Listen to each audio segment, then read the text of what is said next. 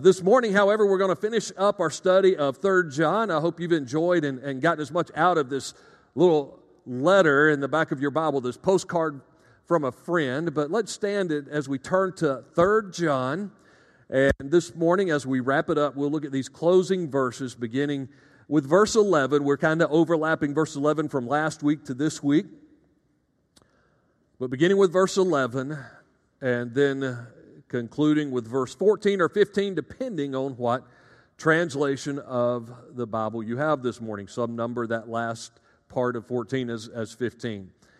It says, "Dear friend, do not imitate what is evil, but, but what is good. The one who does good is of God, and the one who does evil has not seen God. Demetrius has a good testimony from everyone and from the truth itself, and we also testify for him.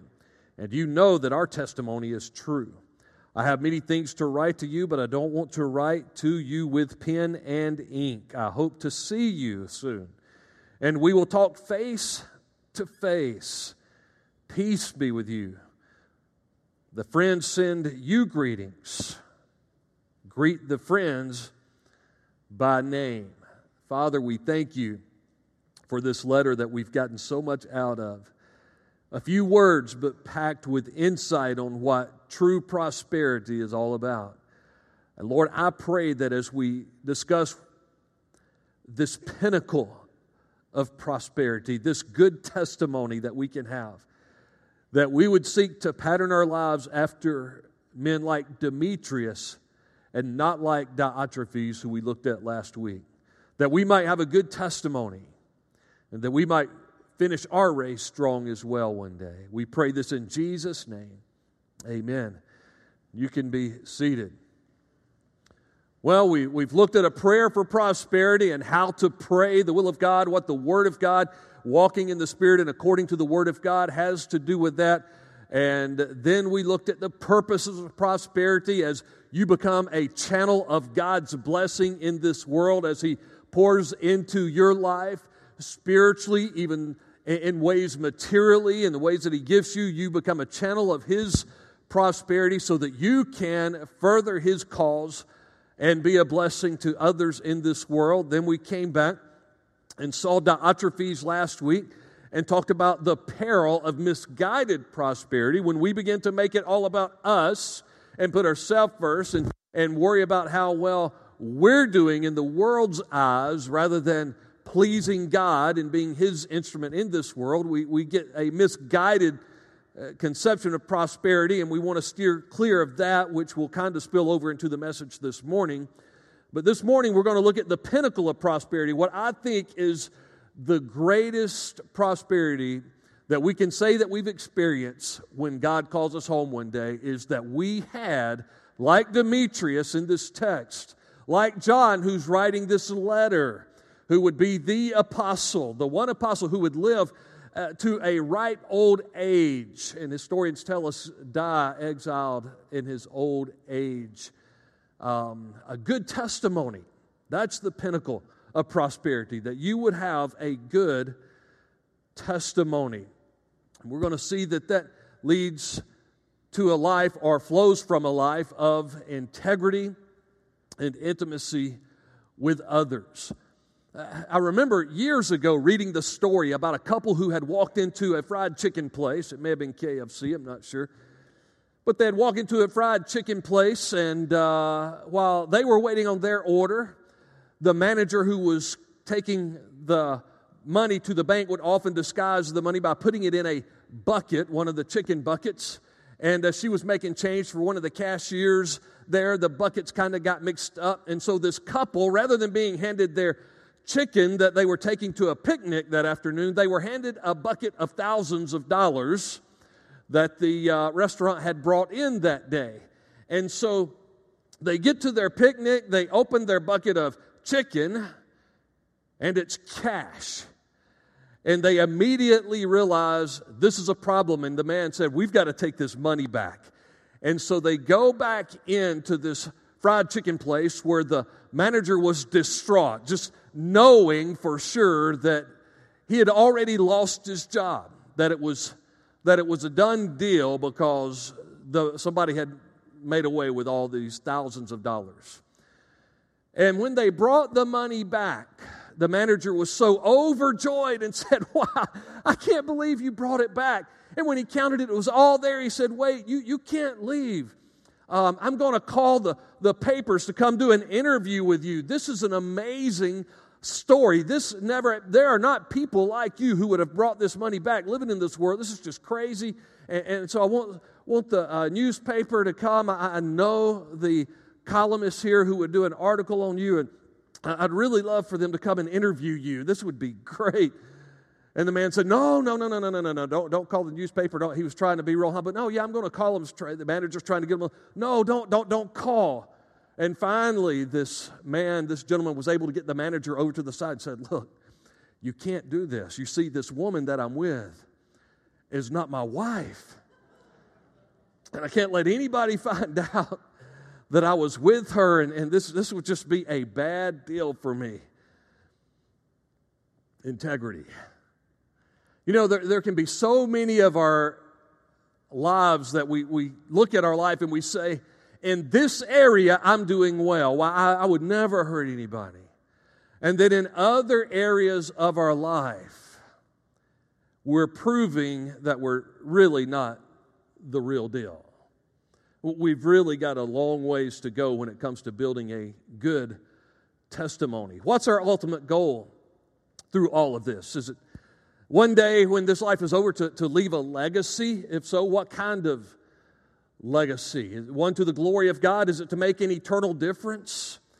Can we enjoy this life? You know, First Peter chapter three and verse ten assumes that it is a noble thing, that it is okay to love life and see good days. Sometimes we, we feel like as Christians, we're just supposed to be so suffering through this life that we forget that even the crucified life is a life where the Bible says we can love life, enjoy it, and see good days.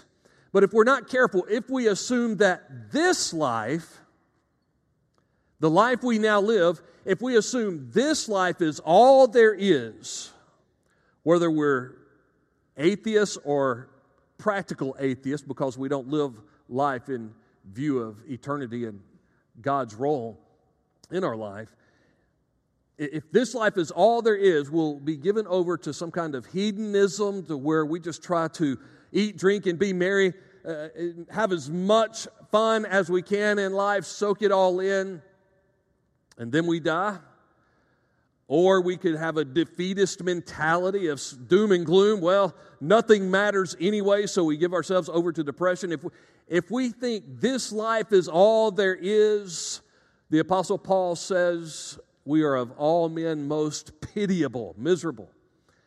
If we think that eternity is all there is to live for, and that God has nothing to offer in this life, if we miss out on the abundant life, then we're given over to a life of passivism and spiritual lethargy, where we're saying, well, let me just hang on. And I believe there's a lot of Christians doing that. I'm just going to hang on for the ride. I'm not going to enjoy this at all.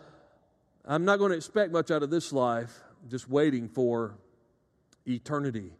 We need to live this life in view of eternity, but we need to view eternity with an understanding that this life makes all the difference. The choices we make, the life we live, the people we impact makes all the difference in how we spend eternity.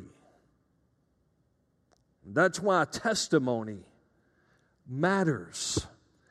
The reputation that we leave behind matters. We can't escape Proverbs twenty-two one, which says, "A good name is more desirable than great wealth," or great riches.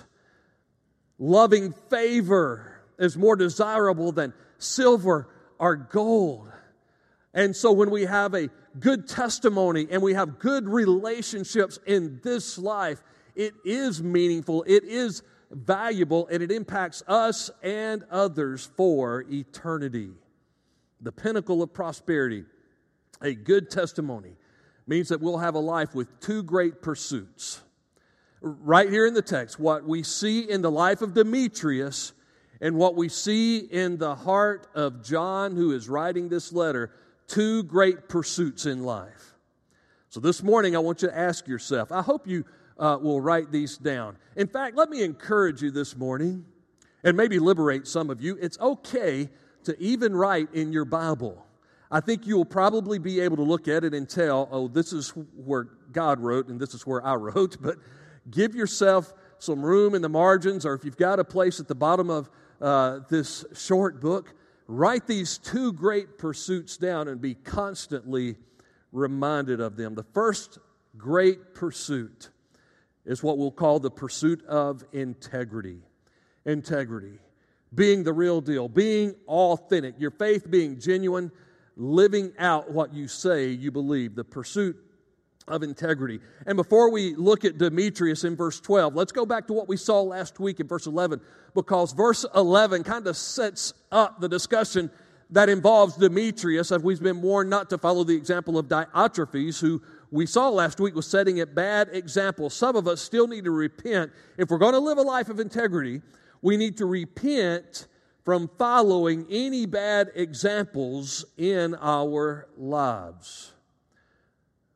Diotrephes had that misguided perception. And so many times it starts so young, usually around the middle school years, but it continues on up through a midlife crisis to where we begin to pursue unhealthy relationships with the wrong people because we're looking for the wrong things in order to be laid prosperous. And so there's a certain popularity, a certain worldliness that we want to win the people over with in this world.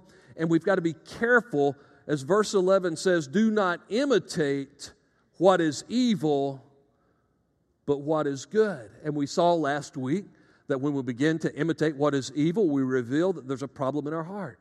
We can't escape those verses like Psalm one one, blessed is the man who does not walk in the counsel of the wicked. He does not stand in the path of the sinner. He does not sit in the seat of the scoffer. In fact, First Corinthians fifteen, which is that resurrection chapter that tells us that if we if we have hope in this life alone, we're of all men most miserable. In verse thirty-three, it tells us that bad company corrupts good character.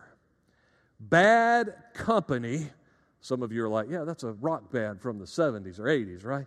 Uh, bad company corrupts good character. And so the people that you spend time with, the people who influence you, matter. Second Corinthians six fourteen tells us to not be unequally yoked together with unbelievers. That applies to marriage. That applies to the most intimate friendships in your life. Now, do you need lost people as friends in your life? Absolutely. But they're not going to be your closest, most intimate friends. They're not the people you're going to lock arms with through life. In fact, you want to lock arms with other solid believers so that you can try to reach out and grab hold of them and pull them out of the life that they're in and point them to a relationship with Jesus Christ. But you don't surround yourself continually with people who will pull you in the wrong direction. You do not follow their example. You enter into their life with love and accountability as a witness, but not as someone whose example you're striving to follow, nor someone you're trying to impress. In fact, when Peter's writing about this in First Peter four, he says, remember, that's your old life. You used to run with this crowd, but God has changed you so that now that when they're involved in their flood of dissipation, when they're involved in sin, when they're doing the things that God saved you out of, they're going to think it's strange that you don't run with them anymore. There are some people in your life, in my life, that at some point or another, they thought you were strange because you didn't want to go and do what they were doing. At, at any and every age. I pray for our middle schoolers. That's a tough time because they really get thought strange if they don't do what everybody else is doing. It continues in high school. They get their driver's license. Who are they going to run with at that point? They turn eighteen years old, go off to college. We're trying to prepare for our second one to go off to college. Who are they going to run with? Are there going to be people that think that they're strange because they don't run with them? I hope so. I hope so. We're avoiding evil. It does not become pharisaical. You don't become a do-gooder. You focus on being, not just doing, but I want to live a life of integrity. I want to live out who I say that I am so that people know that it's not just he's a Sunday morning go to church Christian, but she's someone who walks with Jesus day in and day out. It's more about being and not just doing. But also that people will look into our lives and see us kind of respond to their behavior and say, look, that's not me. It's just not me. That's just not who I am. And it's okay for you to respond that way when you're asked to participate in things. It could be an office party at work. It could be what the fellas are doing at the bar after work. It could be what that group of teenagers are doing on Friday night. It is not only okay, it is noble for you to say, hey, I want you to know I love you, and I want to encourage you. I want to be a witness in your life, but you need to know that's not me. And for some of you who are new in the faith, you just need to say, that's not me anymore. I know that you knew the old me, but that is not who I am anymore.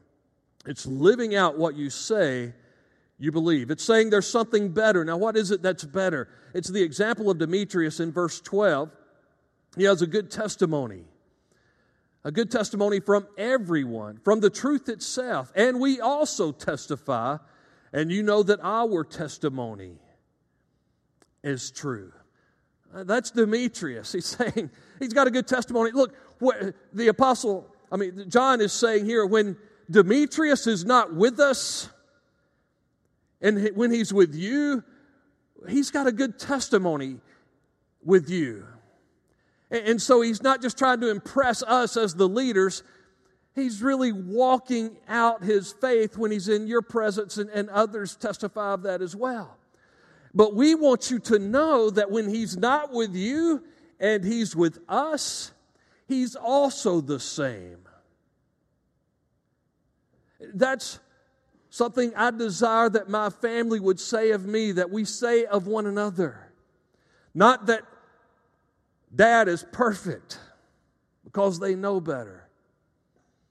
But they can say, the pastor, Robbie, that you see teaching and preaching the Word of God and ministering to the body of Christ, he's the same when he's in the home. He's not putting on a show for anybody. No, he's not perfect, and we've seen him mess up, but he is who he says he is. And so we have this testimony of Demetrius. No matter who he's with, he's the same. And not only that, I have to believe that that's true even when he's alone, because it says in the same passage that even the truth itself testifies. He, he, this gospel that he's preaching, it's just something that he's living. And so the gospel message reinforces his life. This change that he wants everybody else to be aware of is a change that has made, been made by the power of the gospel in his life. Has your life changed such a way? Second Corinthians five seventeen says, if anyone be in Christ, he is a new creation. Old things pass away, all things become new. This is important that you get this, so that you don't base your security on something that is of the flesh. No change, no Jesus. No Jesus, no change. If Jesus Christ saves you, the same grace that saves is the grace that changes your life. You begin to grow in, as Peter would say in three eighteen, grace and knowledge of our Lord and Savior, Jesus Christ. Your walk begins to give credibility to your talk. And your talk will give clarity to your walk. That's the change that he's making in your life. As you begin to walk with him, it begins to give credibility to the gospel you say you believe. But you still have to communicate that gospel because it gives clarity to the walk that you're walking. Your life begins to line up with your beliefs. Your beliefs begin to change your life. As Rich Mullins wrote back in the nineties, you did not make it, it is making you. This begins to lead you to a life of integrity. It's a life we see in, in Daniel's life in Daniel chapter six, where he was faithful uh, above reproach in every way. Remember what they said when, when they set out to try to come up with a reason to hurt Daniel, to get him out of a position of leadership and influence. When they began to attack Daniel, they came to the conclusion, they said, we will never find anything against Daniel unless we find it in regard to his faithfulness to his God. In other words, they were saying, if we can come up with a law that in order for Daniel to obey that law, he has to disobey God, we know that he will obey God and not man. That's a life of integrity. And Daniel did exactly that. He continued, even though the world around him changed, he continued to walk with God and do what he had continually been doing and consistently been doing. Proverbs twenty and verse seven says, a righteous man walks in his integrity. His children are blessed after him.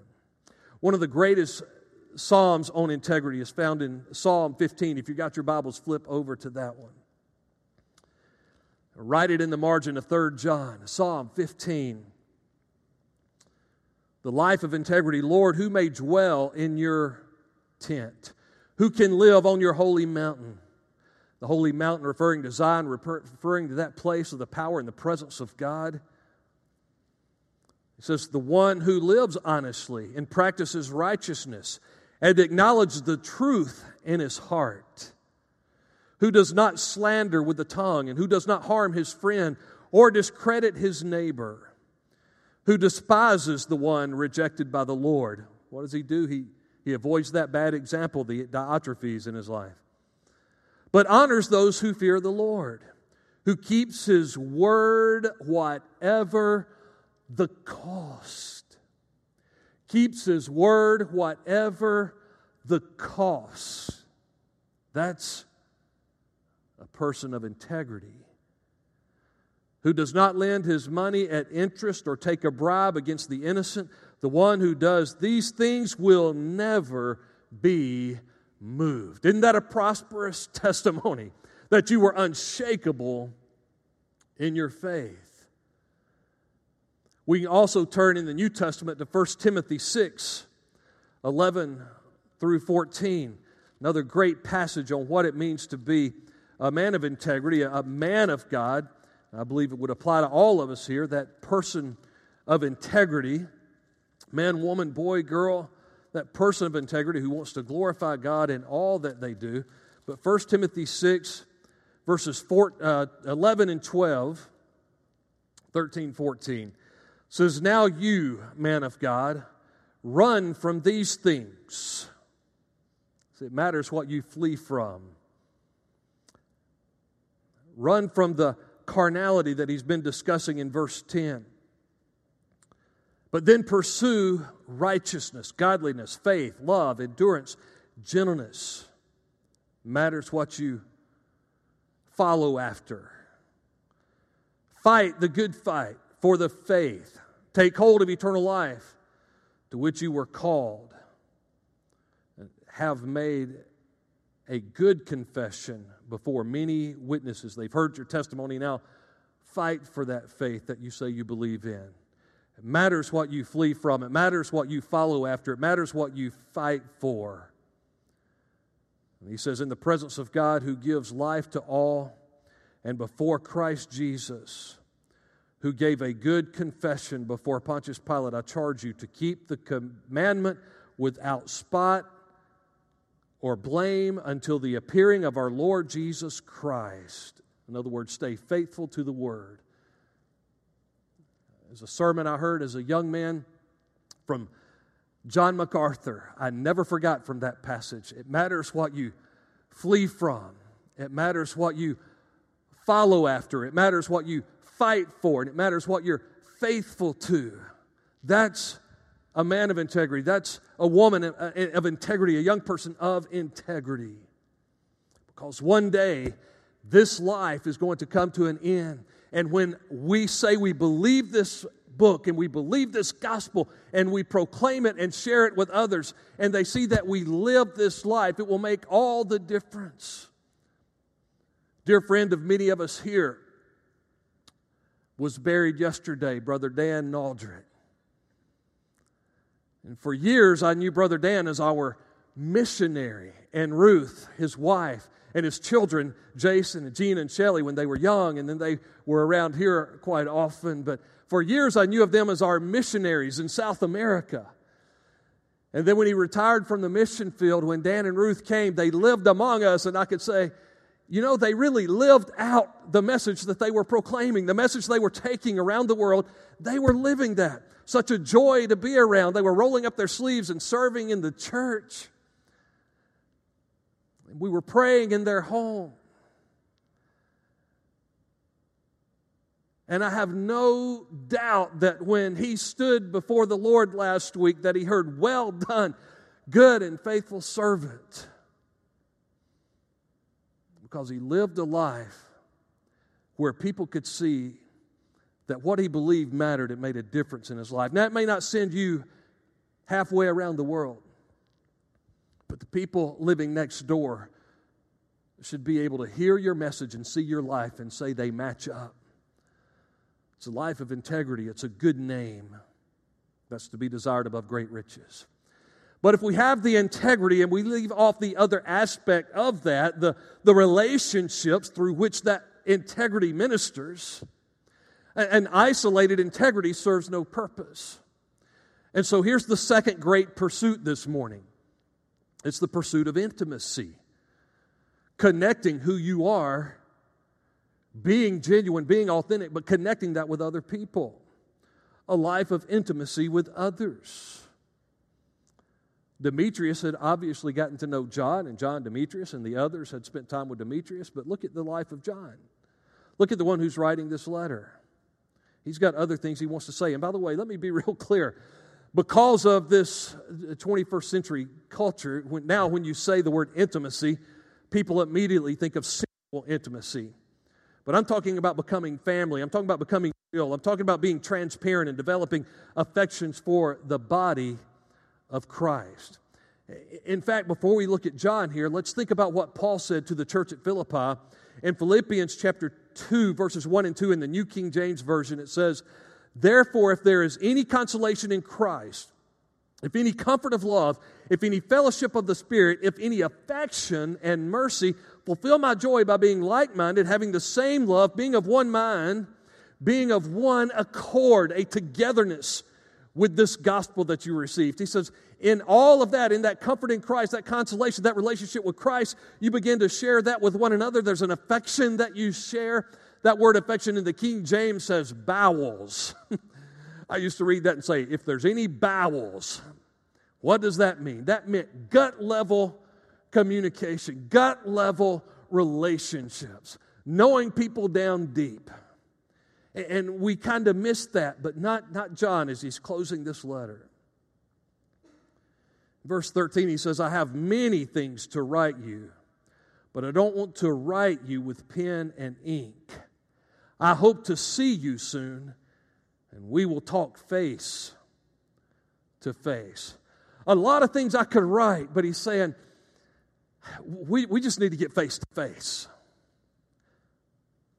And, and I want to encourage everybody my age and younger, especially, and, and certainly many of you that are older than me.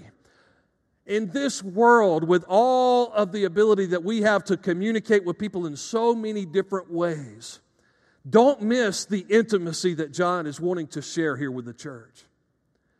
A lot of the other things I could write, and we do have some long letters in the Scriptures inspired by the Holy Spirit, but a lot of things I could write, but he said, what I really want is, is for us just to get face to face. And in a day and age where you will go down the highway in a car and text somebody else in the car. Maybe it's because you're talking about the driver. Sit in a room saying that you're having family time, but you're, you're texting everybody else.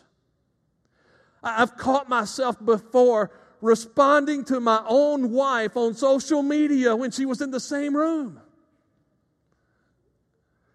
And so in this world, we feel like, well, as long as we've sent a text message, as long as we've sent an email, as long as we've put it on Facebook, as long as it's on Instagram, then, then we've had communication. Maybe so, but we haven't had fellowship. We haven't had communion. We haven't experienced family life and body life. We haven't experienced intimacy. We've got to learn to, to build relationships with those we love, beginning with our homes, but certainly in the church, in the body of Christ, wanting to become face-to-face with one another. This morning, before I left my home, I had watched a sermon by Charles Stanley. I had watched a sermon by David Jeremiah, and I was doing some other things this morning as I was getting ready, since Tina and Karis are out of town. But as I was getting ready, my T V was on Charles Stanley, then it was on David Jeremiah, and then I closed out with a Tony Evans. Hallelujah. It was a great morning. Now, many would have said, I've had church today. It, it, we don't have church. We are the church. We are the called out ones and called together, called out, ekklesia, the Greek word for church, called together, koinonia, the Greek word for fellowship. And that's something we're to experience together. Become family together. What does he call them? In verse fifteen, or fourteen b, depending on your translation, he says, friends. So the friends, those that I'm with, send greetings, and I want you to greet the friends. Now, earlier, some translations might say beloved in the earlier verses. That's the word agapetos. It, it, it comes from You know, that, that unconditional, sacrificial love, agape love that you've heard about. Here, it's the word, it's at the root of Philadelphia, philos. It has to do with family love. And so when he says friends, he's saying we're like family. We share a, a love and affection like family. And, and the ones that are the family of the body of Christ here send greetings. And I want you to tell the family I said hello. Some won't ever allow this to happen in their lives. See, it kind of starts with getting involved in, in small groups, something that, that, that can't happen in the church corporately unless your church is only about twenty or thirty people. Some people say, well, you know, it's kind of interesting, uh, the dynamic that takes place today, especially in, in like Northeast Georgia. Sometimes we have new visitors that say, I've never been to a, a, a small church like this in my life. And then we get many who are saying, I'm just not used to being a part of a church that's so big. And it's all relative. Once you get past about twenty or thirty people in a church, if you want to continue to reach people with the gospel of Jesus Christ and see the church grow, the church has to get larger by getting smaller. We have to get involved in small groups and affinity groups where we can share life with one another. We begin to enjoy fellowships with one another. We get involved in serving on ministry teams where we rub elbows with one another as we serve the Lord with gladness. We're serving together. Next thing you know, we're going on some trips together. I'll never forget, teenagers, I want you to listen to this. I'll never forget when I was a youth pastor, we did something on Sunday nights called uh, Destination Unknown. Whether we were going to Krispy Kreme or somebody's house or to play volleyball or something like that. A lot of times it was just my house, but... But if we were going somewhere after church, and we called it Destination Unknown so that it would be a surprise, really so that I wouldn't have to plan ahead, but it was so it would be a surprise. Destination Unknown. And one particular night, all of my middle schoolers started pouting. I don't even remember where we were going, but they were kind of like, oh, I don't want to do that. I don't want to go there. That's no fun and all that. And the older ones, I was so proud of them because they got it. And the older ones were able to communicate to the younger ones. They said, don't you realize it's not about where we go, but it's that we get on the buses together and that we're hanging out together, that we're fellowshipping together. It's, it doesn't matter where we go, we're going to have a good time. I was so proud of the older kids that got that, that were being leaders at that moment. And sometimes it's a good thing for people to go on a mission trip or go to a concert, not just for what you experience while you're there, but, but but that you experience it together. It, it doesn't matter if the Sunlighters are going to eat somewhere you don't like. Just go along anyway. and enjoy a meal with them. Order the soup or salad, I don't care, but fellowship. Get to know people and interact. And then that spills over, and eventually, before you know it, without planning it, it becomes organic, and you start doing life with the people of God. And the church didn't even put that on the calendar. Just some, some brothers and sisters got together and said, let's do life together. Let's share this together. Businesses, sports teams, clubs, and civic organizations often do a better job at this than the church. And I've wondered why that is, but I think sometimes it's because the church brings a spiritual element. And we might be afraid that there's going to be some accountability and all that. And you know there will be, but it's going to be such a sweet spirit because we're family that we invite that as well as it begins to happen.